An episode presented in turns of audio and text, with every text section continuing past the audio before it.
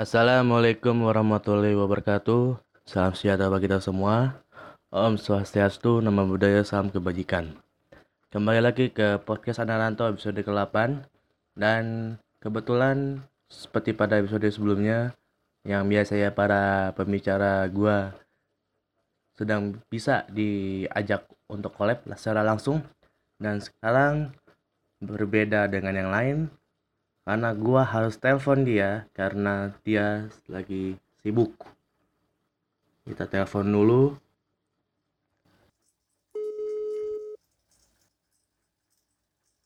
halo Gap Halo? halo halo jelaskan suara gua di situ Halo? Oke, oke, udah jelas oke kok. ya Langsung yuk. nih. Oke. nah seperti yang tadi gue bilang lu kan termasuk anak rantau juga nah coba jelasin Iya dulu dong. lu siapa nama lu lu kuliah di mana lu apa eh, Oke. semester berapa Oke, nama gue Gabriela Johanna Dita Saragi. Biasanya tuh dipanggil sama teman-teman gue itu Gaby atau enggak Bubu ini kalau di kalangan di kalangan kampus lah ya. Bubu kenapa nih kok namanya Bubu gitu loh? Bubuy, Bubuy. Kenapa? Bubu kenapa? Kenapa namanya Bubu? Bubuy, Bukan Bubi kenapa Bubu, tuh? Bubuy. Pakai Y. Iya Jadi kenapa? gini ceritanya, ada kronologisnya. Jadi waktu itu, eh gue waktu zaman SMA, eh, ada temen gue yang kayak bercanda-bercanda gitu, bilang muka gue tuh kayak buaya gitu. Oh Terus gitu ya, oke. gitu, jadinya tuh bubui gitu kan, biar lebih kayak lucu aja gitu. Oke siap, iya iya iya. Terus sampai ke bawah eh, ke kuliah gitu lah pokoknya, jadi panggilnya bubui juga. Cuman eh, di kalangan pergaulan di kampus gue itu jarang juga sih yang manggil bubui, lebih kayak eh, di kalangan teman-teman SMA doang yang lebih sering manggil bubui gitu. Terus untuk semesternya ini udah selesai semester 3, sekarang masuk semester 4 gitu. Oh gitu. Kuliahnya di Malang tentunya di Universitas Brawijaya gitu, negeri. Ya tahu negeri. Ma- mas- Jurusannya jurusannya jurusannya apa? Eh, fakultasnya ekonomi dan bisnis, jurusannya itu ilmu ekonomi. Kalau di FEB sendiri kan ada tiga jurusan tuh, ada akuntansi, manajemen, sama ilmu ekonomi. Nah, gue kebetulan tuh yang ilmu ekonomi. Nah, prodi gue itu eh, keuangan perbankan gitu. Oh gitu. Nah ini lu Iya. masuk ke Universitas Brawijaya ini masuk versi, versi apa sih ini? Eh, SBM atau versi undangan atau gimana? Eh, gue kali ini kurang beruntung nih. Gue eh, jalur mandiri. Mandiri itu jalur yang kayak bayar uang bangunan di awal gitu, tapi uang semesterannya itu nggak begitu mahal sama kayak setingkat SBM gitu. Oh gitulah ya. Nah, Iya. lu berarti ini udah masuk ke tahap itu ya tahun tahun kedua ya? Atau udah eh, ini udah tahun kedua belum sih Iya, lu? benar. Udah ya, udah tahun kedua ya. Udah satu tahun setengah jadi masuk ke tahun udah mau ke tahun kedua lah Oh gitulah ya. ya Nah, pasti pasti lah pernah lah satu situasi di mana lu pasti ya ada masa di mana lu tanggal tua terjadilah. Nah, itu lu Iya, gimana bener sih caranya Akhir apa tuh. menghadapinya? Versi lu kayak gimana sih?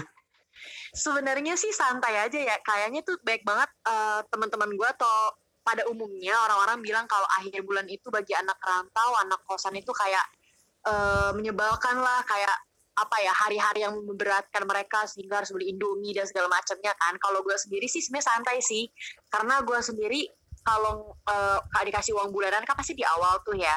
Eh, dan dikasih kan per bulan. Jadi kalau di akhir bulan itu gue itu kayak emang dari awal bulan itu kayak udah eh, nge-save money gitu. Kayak buat nanti akhir bulan itu nggak terlalu sengsara banget lah gitu.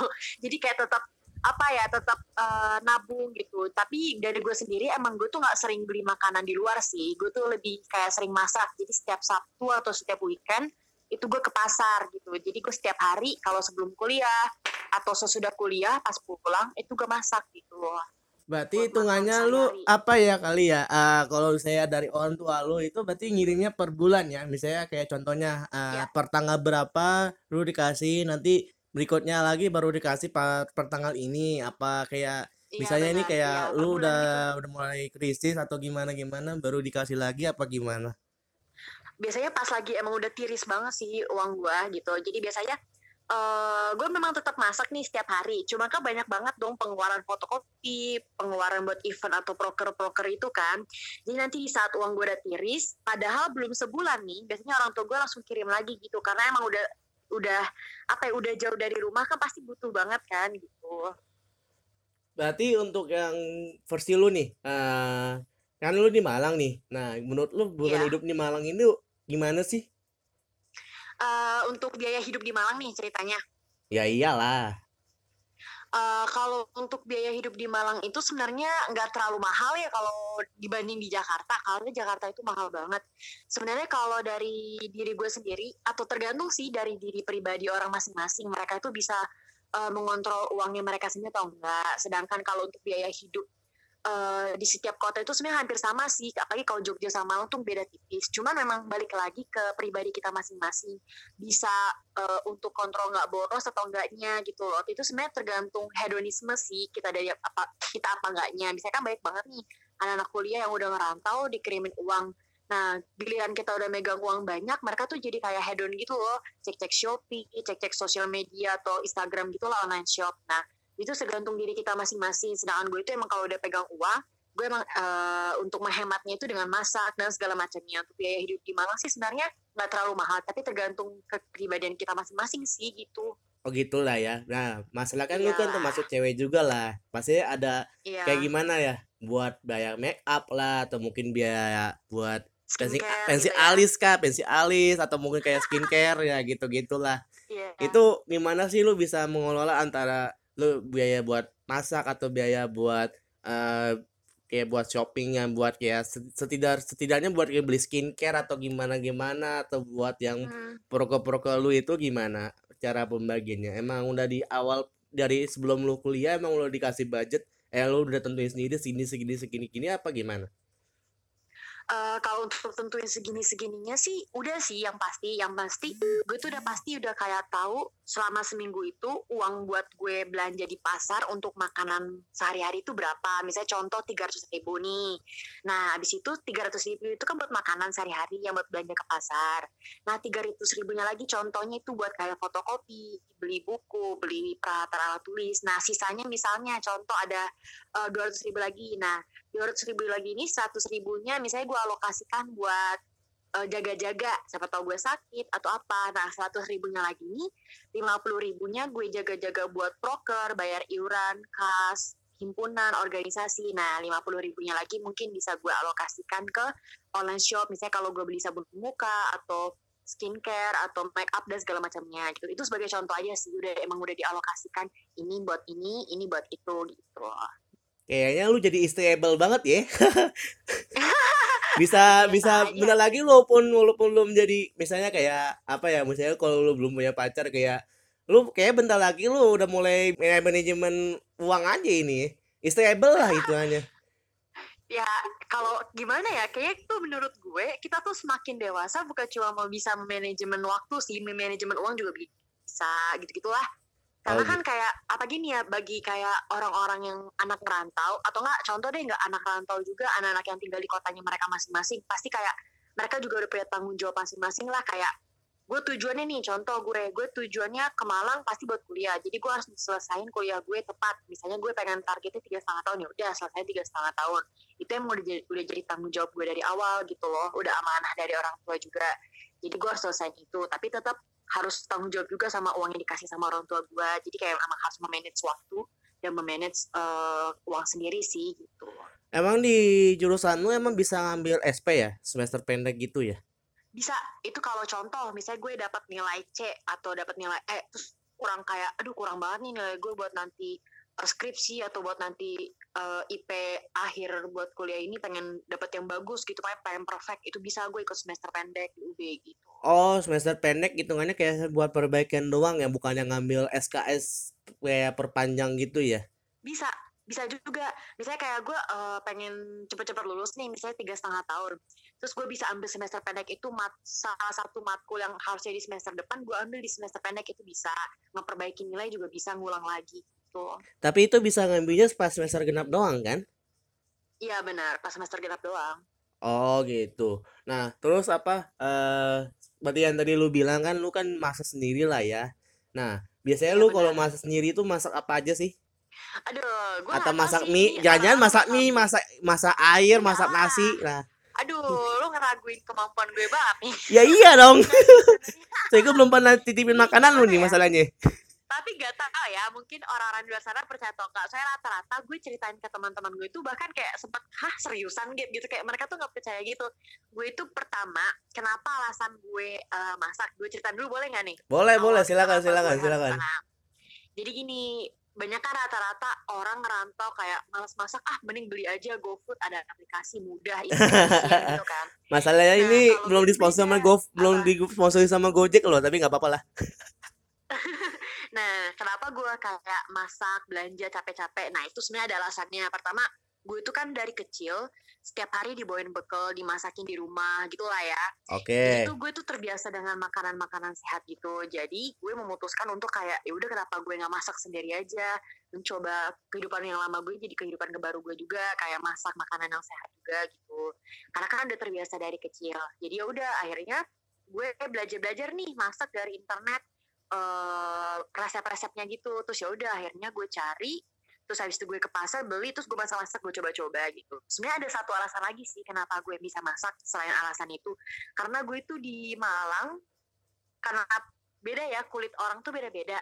Cuaca di Jakarta itu bikin kulit wajah gue tuh lebih kayak lebih sehat gitu loh nggak jerawatan nggak apa pun lah. Justru kebalikannya orang yang justru kuliah di udara yang lebih segar seperti Malang Bandung itu justru lebih sehat gitu dong kulitnya nggak jerawatan sedangkan gue tuh beda gue tuh di Malang itu jadi kering lah jadi cepat jerawatan gitu Lah, jadi kok jadi kebalik gitu ya? Iya makanya gue juga nggak tahu karena emang balik lagi sih ke kulit orang beda-beda kan ya.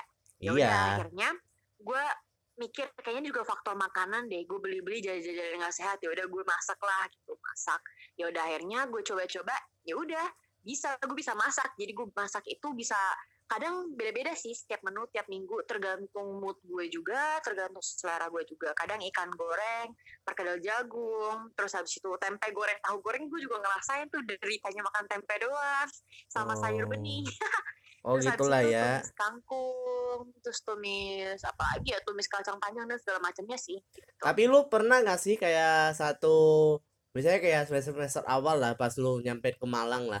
Pas eh, Hmm? lu pernah nyobain warteg atau gimana tuh tuh kok lu udah bisa mensugesti bahwa kayak makanan di sana itu kayak apa ya dibilang ya kayak nggak en- nggak sesuai dengan lidah lu lah apa mungkin kayak gimana gitu. Atau mungkin kayak lu alergi Eh. dengan makanan apa gitu jadinya lu oke. apa gimana gitu? Kalau dari lidah gue sendiri ya gue tuh pernah sih ya pasti gue pernah lah makan di warteg gitu gitu kan bukannya merendahkan atau apa tapi emang kayak kerasanya tuh beda gitu loh karena kan emang masakan rumah pasti beda gitu dengan masakan yang biasa lo makan di warteg itu kan pasti ada bedanya ya yoi entah itu ada rasa sasa, mecin gitu-gitu kan pasti kerasa dong di lidah orang. Apalagi, apalagi lidah orang yang emang udah kebiasaan makan mak- masakan rumah gitu. Ya itu gue jadi bisa ngerasain bedanya sih di situ. Gitu deh. oh gitu ya ya Iyo. Nah, terus kan sebagai anak rantau lah, pasti kan ah, lu kan apalagi ke Malang lah. Lalu udah pernah ke mana aja sih? Oh wisata-wisata di Malang nih. Yoi. Nah biasanya nih ya gue kalau gue kan ikut organisasi nih ya.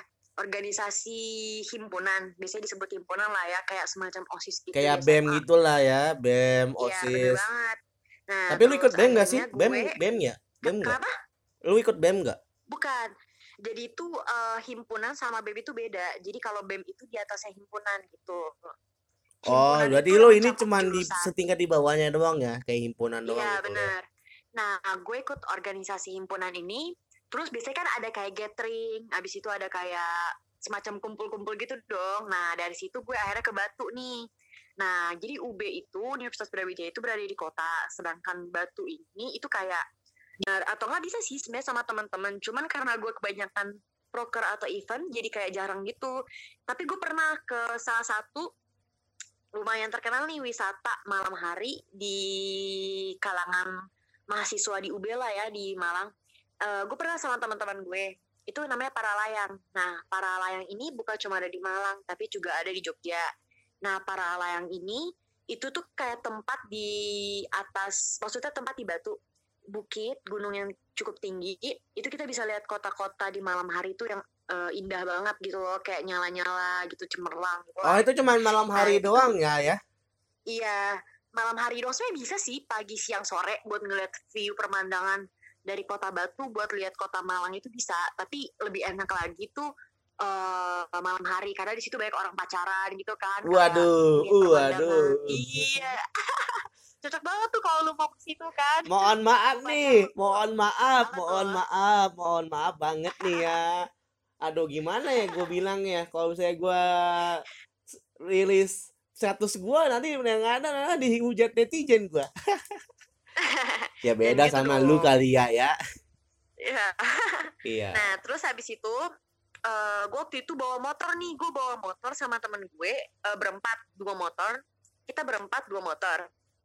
Yang temen gue satunya lagi di pacaran nih, cowok cewek, jadi bonceng-boncengan dong. Nah, gue itu sama temen gue cewek, dan itu gue doang yang bawa motor, maksudnya gue yang boncengin temen gue kan, bayangin itu bener-bener tanjakannya itu curam banget, gila asli. Gue sampai kayak anjir, gue pertama kali bawa motor securam itu jalannya. Itu motornya motor metik apa motor gigi?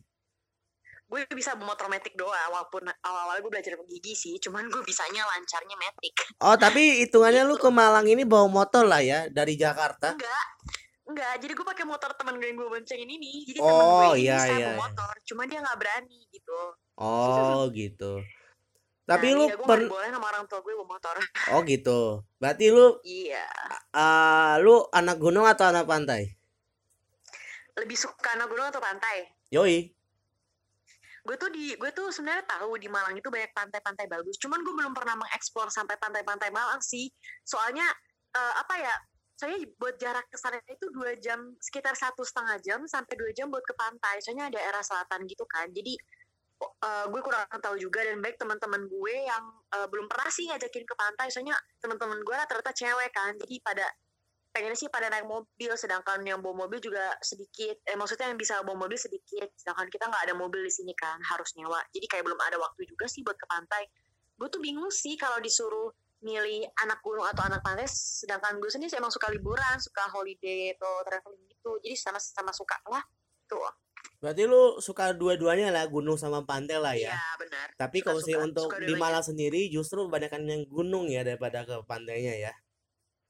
Eh, ba- sama sa- sama sih sebenarnya banyak gunung banyak pantai pantainya itu sejejer gitu se sepesisir itu berderet itu pantai semua beda-beda nama pantainya ada Tap- pantai Teluk Asmoro ada pantai tiga warna macam-macam lah Berarti kata lu kan apa? eh, kalau dari tempat lu ke pantai kan dua jam ya, dari dua jam ya.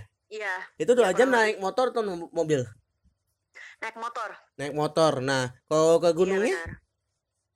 kalau ke gunung tuh cuma 45 menit itu naik motor jadi deket banget gunung apa itu? Eh, bukan gunung sih kayak Bukit. perbukitan gitu yang para layang yang aku ceritain itu tadi gitu. Oh, itu 45 menit tadi ya? iya benar Oh, lumayan lah. Itu ada tiket masukin di Nah, sana.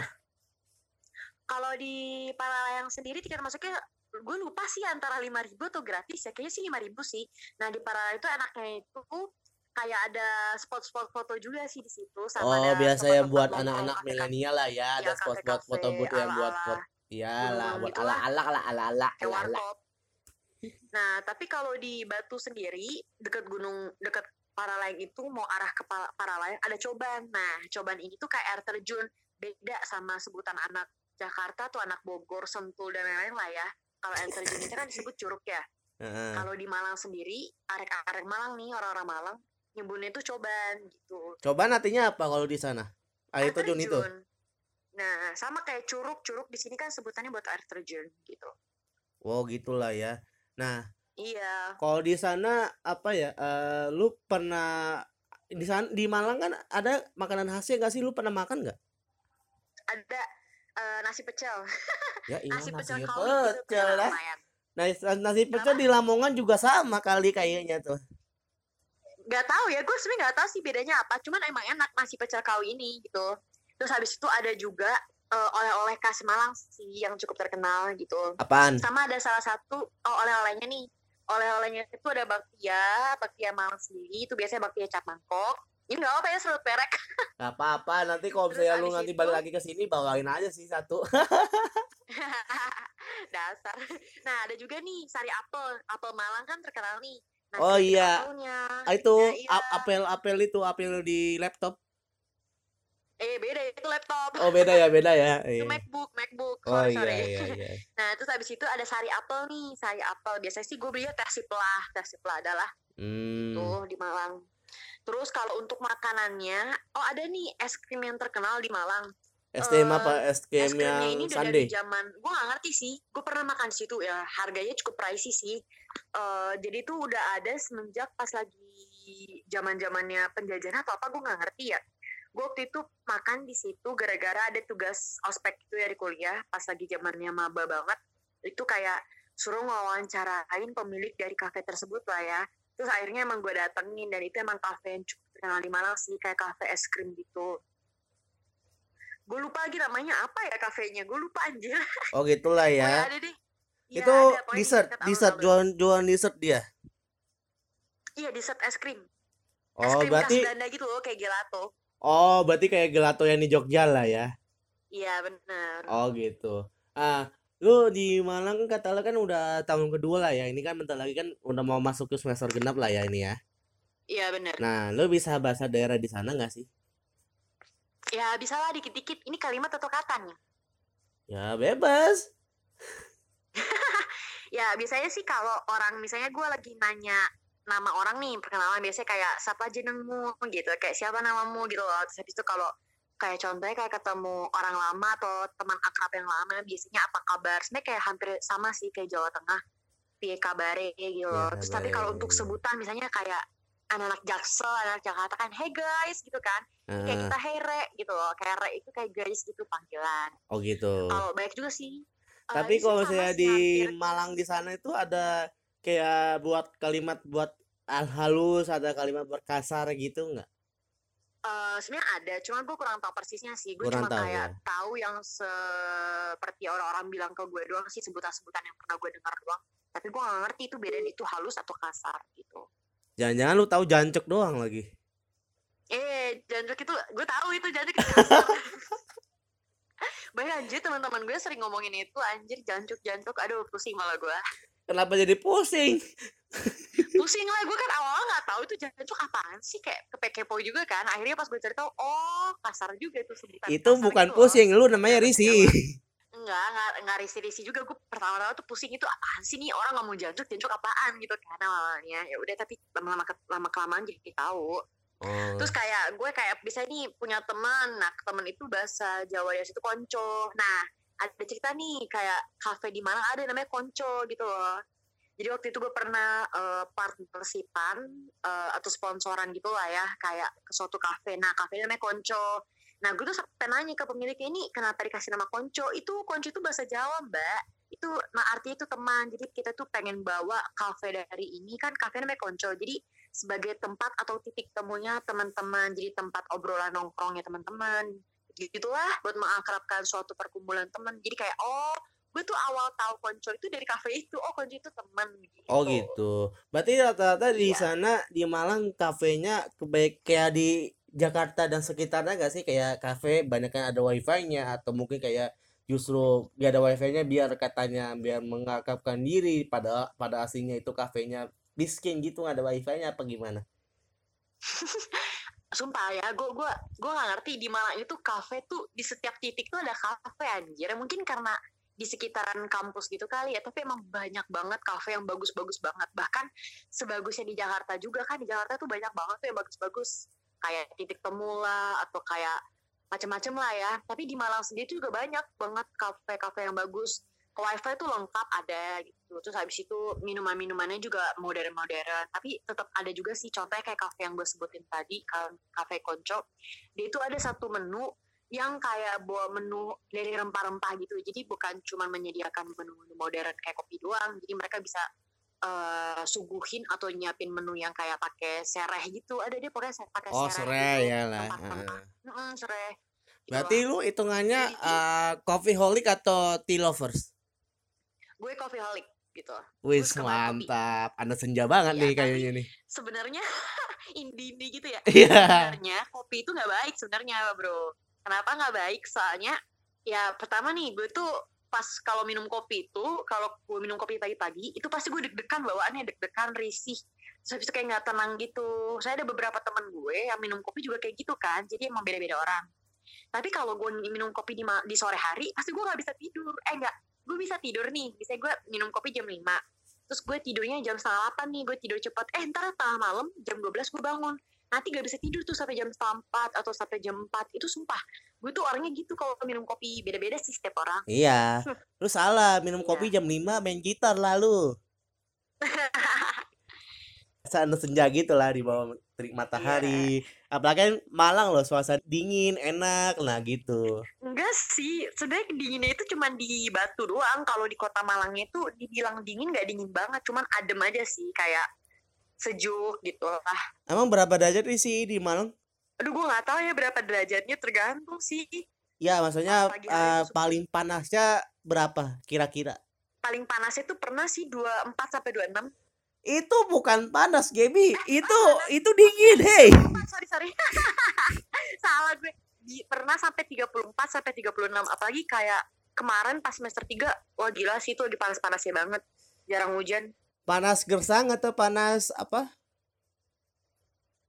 jadi itu kalau panasnya di Malang itu eh, beda-beda sih. Eh, tergantung musimnya nih. Ada eh, cahaya matahari nih panas. Tapi udaranya sejuk gitu loh Jadi kayak- Hmm, emang gak nentu gitu cuacanya di sana gitu loh. Tapi pernah panasnya gersang itu pernah pas kemarin semester 3 tuh gue lagi ngalamin tuh panas gersangnya mereka. Eh panas gersangnya Malang maksudnya. Iya gue tahu mereka itu tujuan ke Malang tapi nggak apa-apa lah. iya ya, gitu deh. Eh, Nah untuk yang terakhir karena ah, itulah udah mulai udah mulai apa udah mulai bingung juga topiknya apaan. Nah kira-kira kalau saya versi lo gini ya kan lumayan kan lah ya apa udah mulai mau masuk ke semester kedua dan eh lu dibajetin di apa tuh lu nanti pas semester semester akhir lu di di apa ya kayak di eh dihibahkan gitu atau mungkin kayak dimodalin printer gak sih atau mungkin kayak gimana buat nanti lu nyusun ses apa tuh semester akhir apa gimana? Oh, kalau buat printer sih enggak ya. Gue nggak dikasih printer sih sama orang tua gue. Gue juga nggak tahu nanti mungkin menjelang mau nyusun skripsi atau menjelang mau lulus pasti gue minta sih. Saya kayak mempermudah juga biar nggak perlu ke fotokopi jauh. Saya fotokopi dari kosan gue gitu. Fotokopi mah harus perlu kali maksudnya buat ngeprint. Kalau fotokopi mah emang lu Iya, buat punya versi fotokopi gitu. Enggak, saya di fotokopi eh, itu kan juga bisa ngeprint tuh gitu. Jadi kayak paling nanti menjelang lulus gue minta printer sih kayaknya. Itu mah harus wajib itu buat lumayan modal iya, kan ya. lah. Udah mau nyusun skripsi. Nah, berarti apa eh, eh, lu kira-kira kalau per bulan bu- kata lu beban hidupnya apa kan murah. Nah, lu nggak dikasih tahu tadi sebutin nominalnya berapa? Aduh rahasia bro, janganlah. Itu privacy. Ini bukan nanya tentang gaji, Gaby. Buset dah. Oh, apa? Tentang apa? Bukan, ini kan biasanya kalau nanya gaji kan baru kayak gitu. Enggak, kisaran aja. Kisarannya berapa kalau Oh, lu per bulan gimana? Lu kan apalagi kan lu termasuk Kisaran- masak kan, ya. masak gimana? Terus mau Eh. beli skincare gimana? kisaran uang bulanan nih maksudnya. Iya. Lu uang kosan juga Per bu- per bulannya. bulan juga. Eh, kalau uang kosan ya per bulan juga. Nah, Kalau ya termasuk kosan, kosan juga. Kalau uang eh, bayar kosan nih ya, itu gue 900 ribu per bulan. Itu udah ada TV di dalam, kamar mandi di dalam. Terus udah dapat kipas juga. Sebenarnya kalau di Malang kosan tuh tergantung sih. Ada yang bagus, ada sampai 2 juta pakai AC gitu-gitu. Tapi gue sendiri nggak mau pakai AC lah, ngebebanin orang tua juga lah ya. Lagi pula udah dingin di sana ngapain lagi pakai Iya AC? lumayan lah, nggak panas-panas banget deh kayak Jakarta. Kalau uang bulanan kisaran satu setengah lah sampai 2 jutaan gitu. Lumayan lah ya. Ya lumayan lah. Ya lumayan untuk bisa jaga-jaga juga. Iya jaga-jaga juga lah. ya. Nah untuk yang terakhir, eh mungkin ada para pendengar dari podcast ini ada juga yang pengen ngantau juga. Nah lu kayak udah bisa Iya. mencicipi juga kan kayak eh kayak udah mulai mencicipi lah asam garamnya gitulah. Lu Iya sama garamnya kehidupan iyalah merantau gitu lah. Lu bisa kasih tip gak sih buat mereka gitu?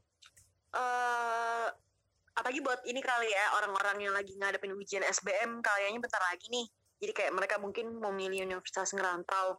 Kalau menurut gue sih eh harus siapin fisik pasti, mental juga, kedewasaan diri. Emang pada dasarnya nanti kalau lolos semua yang bakal denger podcast ini, kalau emang nanti ngerantau pasti nanti ada masa-masanya ma- apa ya? Ada pengembangan atau pendewasaan diri juga sih. Udah belajar mandiri eh, di hidup apa hidup untuk eh, hidup di kota orang gitu. Kayak harus nyari makan sendiri bangun pagi nyiapin eh, matkul buat besok itu apa terus habis itu tantangan yang dihadapi di kota orang tuh apa. Saya baik banget tantangan-tantangan yang akan dihadapi juga sih. Entah itu orang-orang yang iseng apalagi buat cewek-cewek pasti kan mereka takut banget jauh dari orang tua kan. Jadi kayak emang kita sendiri harus emang lebih hati-hati lebih aware juga sama orang-orang di sekitar kita.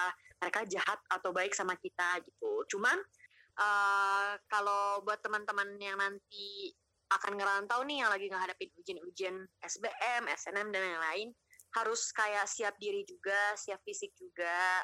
Terus harus mandiri juga nantinya di kota orang. Jangan lupa ngejalin hubungan teman atau pergaulan itu seluas-luasnya.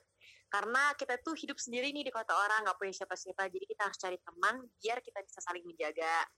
Terus habis itu eh, harus banget dewasa. Terus habis itu harus eh, menentukan baik yang benar, aware sama orang-orang di sekitar kita. Dia itu jahat atau baik sama kita. Menjaga diri itu penting juga waspada. Terus jangan lupa juga sama tanggung jawab sih di kuliah. Tanggung jawab kita tuh harus lulus 4 tahun nih. Harus cepat banget lulus buat bantuin orang tua juga buat cari uang. Itu sih. Berarti hitungannya lu udah mulai apa ya dapat part time part time di Malang gitu nggak sih? Atau lu mau nyari nyari apa ya gimana ya kerja samping sampingan gitu juga nggak sih di Malang? nah ini kebetulan nih gue sekali cerita boleh gak sih? Apa? Lu mau promosi? Kagak, kagak. Jadi tuh eh, di Malang itu banyak banget part time part time cafe terutama cafe ya. Karena kan cafe di Malang tuh banyak banget ya. Karena emang kotanya kota pelajar gitu ke- eh, di, eh, di sekelilingnya itu banyak kampus ada UB ada UIN ada UM Universitas Negeri Malang dan segala macamnya. Jadi banyak banget kafe-kafe kan buat tempat nongkrong mahasiswa. Nah banyak banget part time di kafe. Nah sedangkan gue sendiri itu emang rencana tadinya pengen part time tapi eh, dengan adanya berbagai pertimbangan akhirnya gue nggak jadi part time gue memilih untuk les aja les bahasa Inggris les bahasa Inggris gitu kan. Sama gue jadi ketua divisi di himpunan gitu. Sebenarnya baik banget sih part time nah sebenarnya bagus juga sih ikut part time bisa pengalaman cari uang juga mulai usia dini gitu kan bisa bagi waktu juga kuliah part time terus habis itu organisasi nongkrong dan segala macamnya itu sih Nah, terus apa? Biasanya kan kalau anak perantauan kan hitungannya kayak males lah buat pulang. Apalagi kan hitungannya kan lu kan Malang Jakarta kan jauh juga lah ya. Kenapa nggak kepikiran? Kenapa nggak kepikiran gitu lu apa ya? Eh, satu saat gitu mungkin kayak ah males juga nih bolak balik bolak balik mulu. Capek gua rata-rata kayak biasanya sekali pulang aja bisa ngabisin berapa juta kan lu? nggak juga berapa juta sih Ya Berapa hitungannya kalau saya naik pesawat mulu ya, kita in- ini hitungannya naik pesawat mulu lah ya. Kalau saya naik kereta atau bus kan mungkin beda lagi kan. Oh, oke pulang pergi maksudnya Iya, mungkin gitulah ya Ya, hitungannya bisa pulang jadi, pergi bisa lah ya. Ya. Nah, itu eh lu kenapa sering banget sih tuh balik-balik itu apa mungkin kayak lu kangen sama orang tua apa gimana apa gimana? eh kalau menurut gue sendiri, gue itu termasuk orang yang jarang bukan jarang pulang juga sih, nggak terlalu berlebih. Saya baik banget kan orang-orang yang ngerantau pasti satu semester pulangnya lima kali lah, dua kali, tiga kali. Kalau gue tuh satu semester pulangnya sekali, pasti pas lagi liburan. Soalnya kayak gue tuh males aja anjir, kayak gue pulang tengah semester nih. Kalau emang nggak ada acara keluarga atau urusan yang mendadak, pasti gue nggak pulang gitu. Kalau gue pulang cuma buat liburan sejenak seminggu atau beberapa hari itu kayak sayang banget. Sayang uangnya sayang waktu.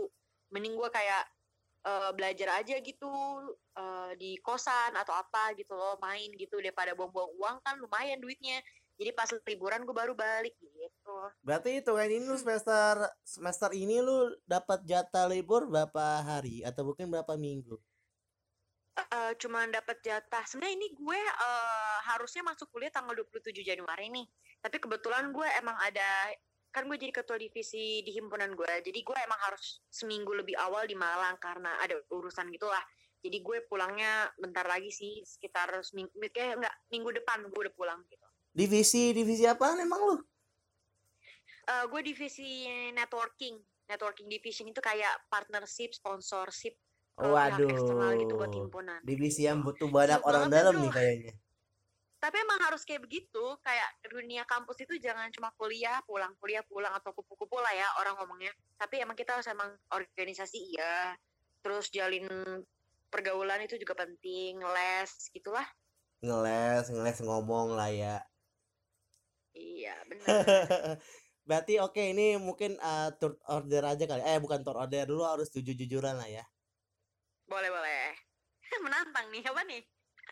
lu pas tanggal tua pegang duit paling dikit berapa Paling dikit, gue pernah anjir 100 ribu. seratus ribu Enggak, eh bentar-bentar, ini uang cash apa uang di ATM nih? waduh oke uang Uang di cash Kalau uang cash, uang cash gue pernah anjir cuma 10 ribu, beneran dah. Enggak, maksudnya kayak mungkin sepuluh sepuluh ribu. Nah, lu apa eh apa lu langsung laporin dulu ke orang tua bahwa oh duit gua tinggal segini lagi apa lu tahan-tahanin dulu sampai tanggal berikutnya? Oh, Yang urgent banget gitu ya? Enggak, enggak, berarti nggak sampai 10 ribu. Maksud gue lima puluh ribu. Nah, lima puluh ribu ini eh, gue tahan-tahanin gitu loh. Bisa bisa bertahan tiga hari. Ya udah gue jalanin aja tiga hari dengan lima puluh ribu. Gitu, Dengan soalnya cara beli kan mie ada atau mungkin kayak masak-masak gitu kan lagi. bahan masakan. Oh Kenapa? iya. Enggak, enggak. Oh, berarti lu itu Iya, jadi kalau nyimpan barang barang-barang masakan itu emang ada kulkas di lu ya? ya ada di kosan gue. Di kosan gue kan ada kulkas bareng-bareng. Nah, gue simpen bahan masakan gue di situ. Nah, kan gue ada bahan masakan nih. Jadi lima puluh ribu itu ya paling gue jaga-jaga paling buat kayak ongkos atau enggak paling kebutuhan mepet aja sih. Kayak contohnya fotokopi atau apa-apa gitu. Berarti hitungannya Kadang lu dari kosan ke ke. Dari kosan ke kampus lu itu deket ya hitungannya ya? Eh, lumayan lumayan deket kok. Jalan kaki. bisa lah. Jalan kaki apa gimana? Kalau gue setiap hari di kampus atau di Malang gue naik gojek sih. Cuman kalau lagi pengen eh jalan kaki atau lagi rajin-rajinnya ya udah gue jalan kaki gitu bareng teman-teman. Kadang gue sendiri juga jalan kaki. Berapa lama kalau jalan kaki? Paling 10 menit lah. Oh, kalau naik Gojek berapa kira-kira? Kena berapa? harganya. Kalau naik gojek dulu nih pas gue zaman maba sampai semester 2 itu masih 4000 doang, Bre. Masih 40 eh 40 ribu. 4000 doang ke kampus. Tapi sekarang kan naik ya, jadinya 9000 ke kampus. Tapi kalau pakai promo Grab ya biasa lah ya, cuan-cuan. Dasar. Kayak gitu dong, anak-anak rantau, anak kosan tuh pasti ngeliat promo apa ya hari ini. Tapi biasanya nih ya, gue cerita nih, kalau di ke mall gue sama teman-teman gue contoh, ada promo misalnya eh, pakai OVO 50% atau 25% atau pakai Dana 50%, chat time, Burger King. Itu gue nggak beli anjir. Kenapa? Gue bener-bener soalnya karena gue pertama gue pasti udah makan di rumah dengan bahan masakan gue kan. Terus sama gue tuh orangnya nggak terlalu suka konsumtif di makanan sih. Gue lebih suka online shop gitu. Oh, berarti lu lebih hedon Iya, di online iya. shop ya? Ya kadang-kadang doang. Oke deh. Ya udah, thank you ya, Gap. Oke, sorry, sorry banget kau udah ganggu Oke, waktu lu. sukses podcastnya pokoknya. Yoi, thank you, Gap. Buka dong official account Instagram. Apa? Gue share dah ke teman-teman. Buka official account. Official account podcast ini? Iya buat Instagram. Oh, Oke, tahu kan siap. Jadi teman bercakap kayak ya keren aja gitu. Waduh, teman bercakap. Eh, boleh sih, tapi kan kalau teman bercakap kan layar la- latarnya kan harus pakai drone dulu, Neng. Gua modalnya Iya, ya belum boleh. belum ada modal. Ntar ya. Ya nggak apa-apa dari yang kecil-kecil dulu lah. Oke, siap. Siapa tahu kan. Amin, doain dulu lah. Ya pasti gue doain. Wes, siap. Thank you ya, Gap ya. Sorry banget ganggu. Oke. Yo, selamat sore. Bye bye. Dan sekian untuk podcast episode 8 dan dadah.